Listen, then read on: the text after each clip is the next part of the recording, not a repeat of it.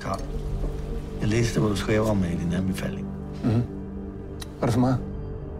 Assad har siden 2013 arbejdet for mig på afdeling Q. Han har udført arbejdet som forventet. Fem år, Karl. Var det det bedste, du kunne finde på at sige? Vi er kolleger på en politistation. Kollega på en politistation.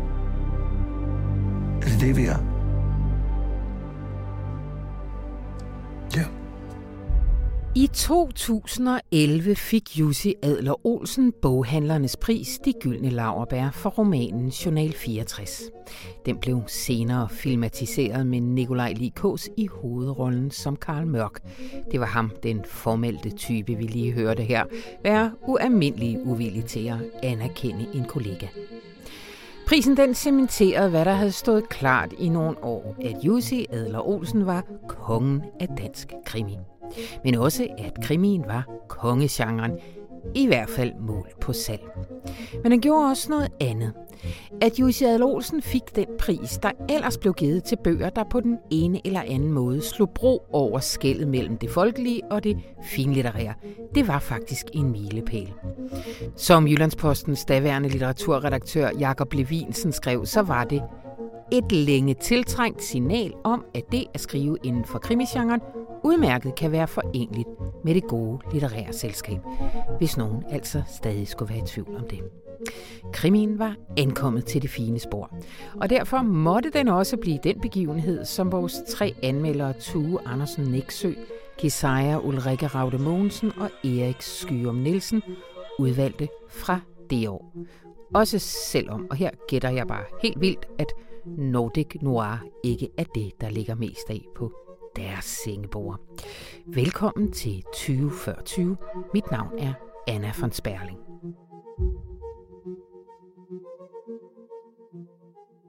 Velkommen til Tue Andersen Nexø. Tak.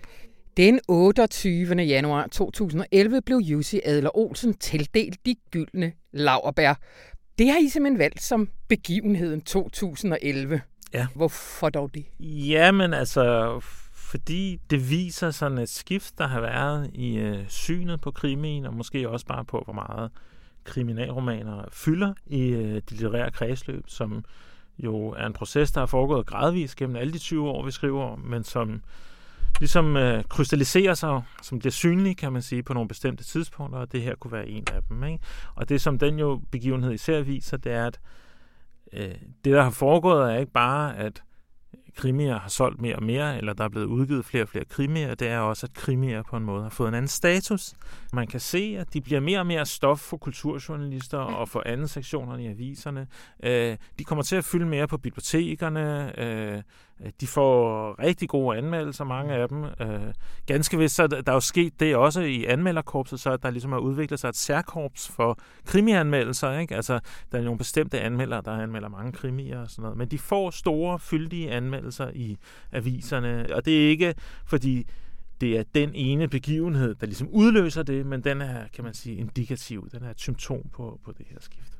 Øh, op til det her, der har der jo været nogle kæmpe krimissucceser også. Ja. Nej, de her femikrimier Femikrimien, ja. får, får, øh, bliver givet det her navn af vel primært mandlige anmeldere. Ja, altså øh, i hvert fald af anmeldere. Det, Ja. det er lidt forskelligt alt efter, hvilke forfatter det er, om de faktisk øh, tager det navn på sig, eller jeg ved, Sara Bled er ikke specielt begejstret for, eller var ikke på det her tidspunkt begejstret for at blive kaldt øh, en femikrimi-forfatter. Og det er også tydeligt, når man læser de gamle anmeldelser, at det er et ord, der både er en beskrivelse og en nedgørelse Ja. af dem. Ikke? Men jeg tror, det vigtigste er at sige, at krimien kommer til Danmark fra Sverige og Norge. Ikke? Det er et skandinavisk fænomen, før det bliver et dansk fænomen. Og i den skandinaviske kontekst, især i Sverige, der har du en meget stærk krimitradition, som ikke bare er femikrimier i 90'erne, men så i slutningen af 90'erne, især med Lisa Marklund. Den, hun Ja. er den første virkelig store sådan, femikrimi-forfatter ja. i Skandinavien. Og det er ligesom i kølvandet på hende, kan man sige, at de første danske krimisucceser kommer med, med ja. Elisabeth Eholm og, og Sara Bledel. Og i den skandinaviske kontekst, der er femikrimien en blandt flere, der er andre øh, store, store krimiforfattere i Sverige, og altså kommercielt meget succesfulde, og i Norge. Men i Danmark bliver det ligesom femikrimien, der, der starter bølgen af danske krimiforfattere. Ja. Sådan vil jeg sige. Og så kommer Jussi Adler Olsen. Og så kommer just, altså, der er alle mulige svinghjerner og sådan noget, ikke? Men, men sådan i den Men hvis vi de skulle helt have en store, Henning Mankel eller Ja, et det har- eller det andet, har det vi har jo vi ikke. ikke. Nej, nej. Jussi Olsen bliver, du har nogle ret sjove eksempler, synes jeg, på, på nogle af anmeldelserne Ja, af hans bøger, som også spiller sådan op imod det her øh, Ja. ja. femikrimi. Ja, altså femikrimien er jo en genre, som er kendetegnet ved øh, kriminalintrige og moderne, i hvert fald en eller anden forestilling om, hvordan et moderne kvindeligt arbejdsliv og hverdagsliv ser ud. Ja. De bliver blandet sammen i krimien, så, så krimierne både handler om typisk om politikvinder eller journalister, der øh, selvfølgelig opklarer mor og forbrydelser, men samtidig ligesom skal balancere deres work-life-situation, og, og hvad er der med kæresten og barnet måske, og sådan noget. Ikke? Mm. Så det bliver også sådan en genre, der kommer til at handle om, hvordan ser et moderne kvindeliv ud, når man ligesom er frigjort, men stadig støder ind i arbejdspladser typisk, hvor der stadig er en form for ligesom maskulin dominans eller en form, Ja. ikke? Og det giver sådan nogle meget hverdagsorienterede, øh, angiveligt realistiske, altså forbrydelsesplotten er jo altid fuldstændig skudt i hovedet, hvis man tænker på det som realisme, men, Ja. ja. men på en eller anden måde, sådan, alting skal være forankret i en moderne skandinavisk hverdag. Ja. Og det er tydeligt, at en del anmeldere, de opfattede Jussi Adler Olsen som et kæmpestort frisk pust, da han kom, fordi han er på en måde slet ikke sådan. Han, øh, det er jo øh, sådan folkekomedieagtigt noget af det, og Mm. det er sådan nogle fuldstændig afsindige sådan øh, ondskabstableaus producerende forbrydelser, han Mm. laver, øh, og alle hans hovedpersoner er sådan nogle meget farverige jeg vil ikke kalde dem karikaturer, for det lyder nedladende, men de er sådan nogle ekscentriske skikkelser. Ikke? Ja. Øhm, der er Bo Theo Michaelsen, der snakker om som pumpgun-prosa, ikke? Ja. Øh, og sådan noget. Så, så det er ligesom en, en helt anden idé om, hvad det er, man kan gøre med en krimi, øh, synes de i hvert fald. Ikke? Mhm. Og, og, og det, kan, det ligger også i stilen Mhm. og tonen. det, han Og skriver. det er vel også det arbejdsfællesskab, han har i en kælder med sin marker og sådan noget, meget ja. langt fra Levostejs øh, scenariet, Ja, ikke? jo, jo, men samtidig øh, så kan man sige, det, det mærkelige er jo, at også Jussi Adler Olsen, han, jeg vil sige, han arver jo det fra Femikrimien, at hans opdager Karl Mørk er sådan lidt sådan en grumpy old man, ikke? Mhm. Altså lidt sådan en, der går og, og brokker sig over tilværelsen, og helst bare vil lade sig alene i sin kælder og have det lidt mageligt Ja, ja. og sådan noget. Men forholdet mellem arbejdsliv og privatliv fylder faktisk ret meget i dem. Altså man hører ret meget om øh, Karl Mørks hjemmesituation, Ja. ikke? Øh, Ja. med, med den her mærkelige sammenblandede familie, han får lavet sig med papsønnen fra et tidligere ægteskab, og en kollega, som er lam, som så også bor hos ham, og en, og en lejer, som han også har meget med at gøre. Og hvad der foregår der, Mm. det fylder alligevel også noget i de her krimier. Så på en måde sker der også den der forhandling af work-life-balance. Ja. Og, og, Men ikke i sådan en klassisk skandinavisk middelklasse hver Nej, altså, dag i- køber du mælk med. Altså, nej, den, nej, nej, men jo nok i sådan en, øh, hvordan er det med, med børnebidraget? Ikke? Det, Ja, det, det spiller det jo faktisk en rolle okay. i Journal Ja. 64. Ja. På en humoristisk måde. Ja. Altså i en komisk register, kan man Ja. sige. Men jeg tror især, det er sådan, at hvor øh, de her femikrimier, Sara Bledel, de skriver til en... Altså, et er jo, hvem der faktisk læser Mm. bøgerne, noget andet er, hvad deres ligesom, ideallæser er, hvad det er for nogle fantasier og forestillinger til hinanden. Meget til et, ret eksplicit til et kvindeligt publikum, som ligesom har de samme typer af problemer, og som, som hovedpersonerne har de samme dilemmaer, de slås med, og som så ser, her ser dem både formuleret og ligesom løst. ja, ja. Så, så formulerer øh, Jussi Adler Olsen, det er jo det er min sådan take på det, han formulerer sådan set det samme, bare for en middelalderen mandlig symbolanalytiker, ikke? øh, som ligesom bare er udbrændt, ikke orker sit arbejde mere, kraftede mig ikke orker det her med at være i sådan en stor organisation, Ja, og sidde med Excel-ark ja. og alt sådan noget der, og bare drømme om at sætte sig ned i kælderen og bare være sådan, du ved, Åh, jeg gider ikke alt det med, at arbejdstilsynet skal komme og sådan noget. Og så alligevel være den bedste. Ja. Ikke? Ligesom have begge de to ting på en gang. Det er jo den store drøm. Ikke? Og det er faktisk det, der bliver udlevet hos, øh, hos Jussi Adler Olsen gennem Karl Mørk. Jeg kan godt mærke det, tu. Jamen, Det jeg er- synes også, det er en Nu meget sidder du her i genkendelig mit drøm. Ja. studie, det er lidt det, det, er lidt det, det her lille studie er Ja, ja, for mig. ja. Men det, jeg tror, vi er alle, der sidder i sådan nogle typer jobs i organisationer, kan jo genkende jo det der med, man, man overgår ikke øh, Excel-arkene, man overgår ikke øh, mellemledermøderne, eller hvad det nu er. Øh, gider man bare kunne sige, øh, åndssvag chef, øh, jeg er kraftet om, jeg gider at deltage i det, og alligevel være den bedste medarbejder. Ikke? Ja. Men så hvis man lige kigger lidt på den her krimibølge, sådan lidt oppefra, er, er det så godt? Øh, er, det, er det gode bøger i dine øjne? Mm, Det synes jeg jo ikke. Nej. Altså, nogle af dem har jo nogle kvaliteter. Altså, jeg læste øh, blandt andet Sara Bladets første øh, krimi, den der hedder Grøn Støv.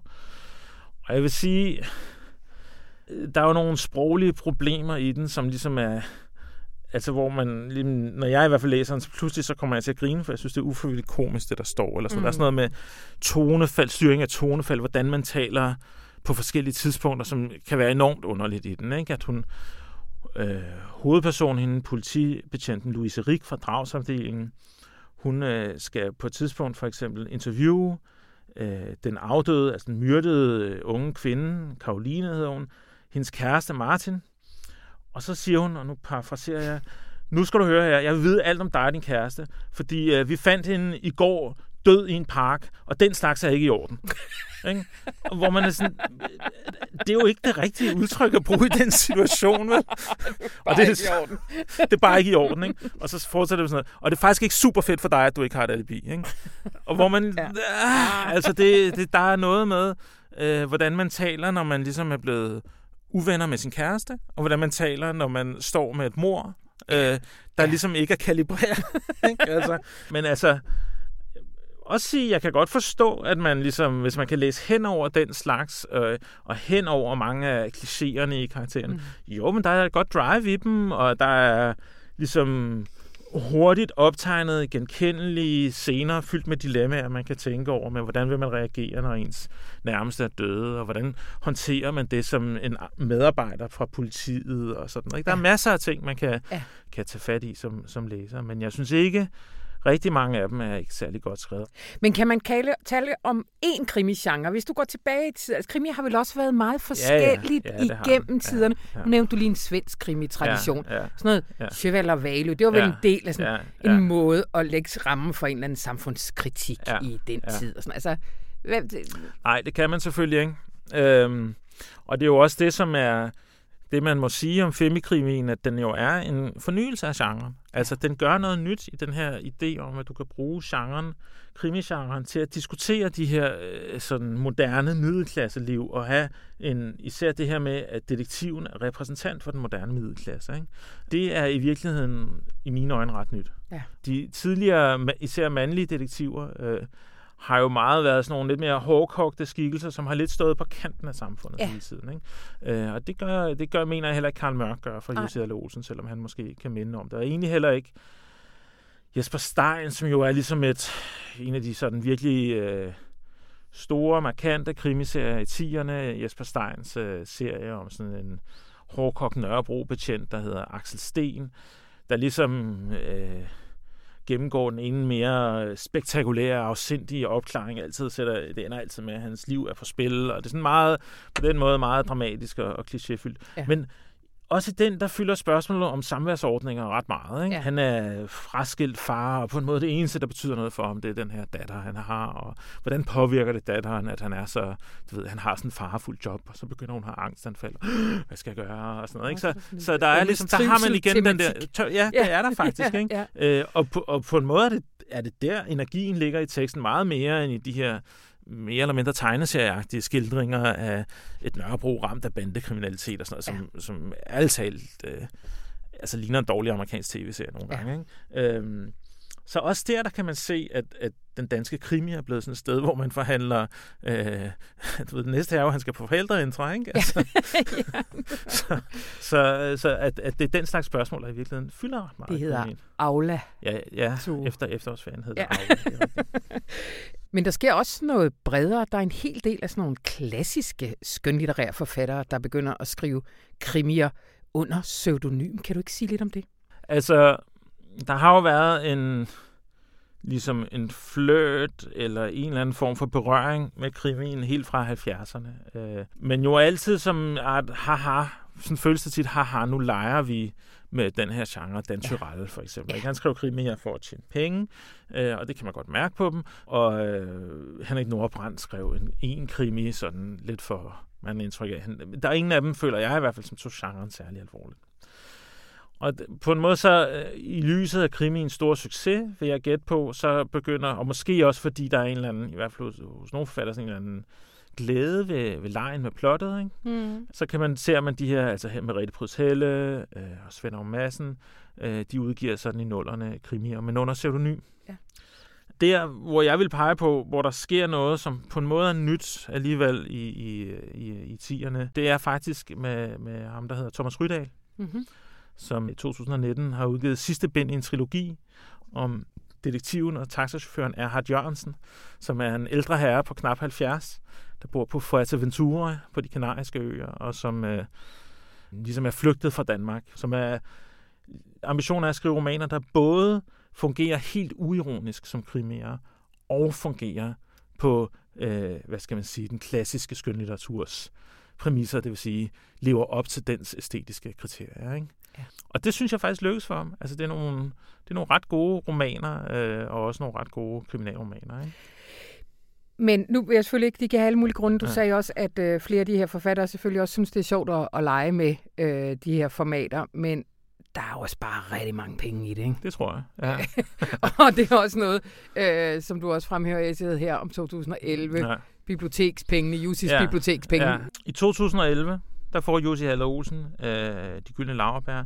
Men der sker der også noget andet i, ligesom, hvad skal man sige, som kan markere den, det litterære kredsløbs anerkendelse af hans forfatterskab. Og det er, at han pludselig får mange, mange flere bibliotekspenge. Ikke? Han stiger fra omkring 170.000 i 2010 til 420.000 øh, får han i 2011 cirka. Og han er blevet cirka der, jeg tror, det ligger lige på knap øh, 500.000, han fik i, i, i 2019. Og det er sådan, at man får bibliotekspenge i Danmark ud fra, øh, hvor mange øh, bøger, men mere præcis, hvor mange bogsider, man har stående på biblioteker mm. i Danmark. Og Jussi Adler Olsen er ikke den eneste øh, krimiforfatter, hvis bibliotekspenge er steget ret eksplosivt i den her periode. Og der tror jeg, det første, man virkelig skal, skal sige, det er, at bibliotekspengene bliver nogle gange omtalt som om, det er en form for kompensation for manglende salg. Ikke? Altså ud fra sådan en idé om, at når hvis dine bøger står på biblioteket, så køber folk dem ikke. Men hvis man bruger lidt tid på at tænke over det, så er det ikke det, bibliotekspenge er. Og det kan man blandt andet se øh, på, hvordan de er konstrueret. Fordi øh, hvem er det, der taber penge ved et manglende salg af en bog? Det er jo, jo forfatteren, men det er jo i virkeligheden først og fremmest forlaget og boghandleren. Ikke? Det er omkring 15-20 procent af en bogs udsalgspris, der går til forfatteren. Så hvis bibliotekspengene skulle være en form for kompensation for manglende salg, så skulle pengene i hvert fald gå til forlaget også. Ja. Og formodentlig også på en eller anden måde til distributionsledet. Og det gør de ikke. Fordi i virkeligheden er målet at støtte dansk litteratur og produktionen af dansk viden på dansk, kan man sige. Det er også sådan, så øh, af en eller anden mærkelig grund, så får de udenlandske forfattere ikke bibliotekspenge, men oversætterne gør. Ikke? Og det er jo også mærkeligt, fordi normalt får oversætterne ikke på den måde. Normal oversætterkontrakt handler jo ikke om, hvor mange bøger, der bliver solgt, men det er et fast beløb. Ikke? Ja. Så der er masser af grunde til ligesom at skyde den idé i jorden i hvert fald. Ja. Så det er første skridt, kunne man sige. Og det andet er så, at bibliotekspengene er altså 180 millioner om året. Det er langt flere penge, der bliver uddelt til øh, litteratur gennem øh, kunststøtten. Hvorfor vi vil give så store beløb til enkeltpersoner, og så mange af dem til forfattere, der tydeligvis allerede har en indsigt, der placerer mm. dem, i hvert fald i den øvre middelklasse mm. i Danmark. Og det er interessant helt uafhængigt af krimien. Men det man så også kan bruge de her tal til, det er jo simpelthen at se, at også her har krimien ligesom bevæget sig ind på i gåseøjne de fine spor, for så vidt som den får kulturstøtte nu. Mm. Ikke? via bibliotekspengene. Mm. Og den får rigtig meget kulturstøtte, især hvis du sammenligner det med nogle af de yngre, men vigtige danske forfattere, som øh, Christian Bang Foss. Han får omkring 25.000 om året i bibliotekspenge. En øh, krimiforfatter som Julia Hastrup, der har skrevet rigtig mange krimier, men som aldrig har fået specielt gode anmeldelser, hun får en kvart million. Ja. Det, det tror jeg ikke, der er nogen, der har tænkt over, hvorfor det skulle være sådan. Nej. Men jeg synes, altså, der er jo alle mulige måder, man kan løse det på. Selv synes jeg, man skulle sige, at man ikke kunne få mere i øh, bibliotekspenge, end man kan få gennem det treårige arbejdslegat, så man sætter en hård grænse ved 285.000. Allerede i 2008 refererer du, at der er, Berlingske Tidene skriver, er krimibølgen nu toppet? Nu må Ja. det tage af og sådan noget.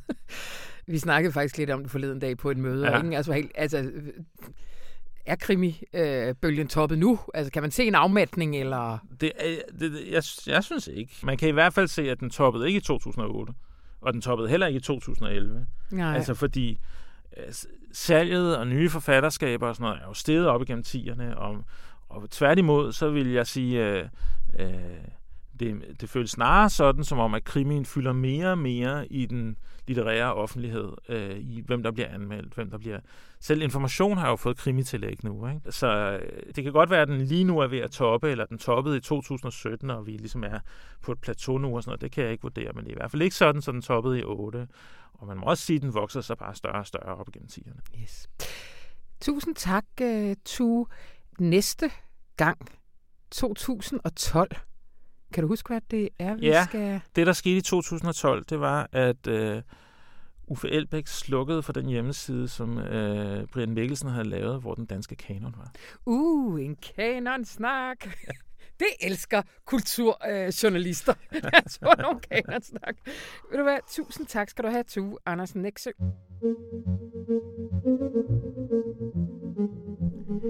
Det var 20 før 20 for denne gang. Lyt endelig med næste gang. Og læs også med, fordi Informationsforlag har udgivet en bog af samme navn, hvor de tre anmeldere går meget mere i dybden, end vi kan nå her. Du kan købe den på butik.information.dk. Og er du abonnent på avisen, så får du 15% i rabat. Og er du ikke, så kan du skynde dig ind og skrive dig op til en måned gratis, så får du ligeledes rabatten. Mit navn det er Anna von Sperling. Tak fordi du lyttede med.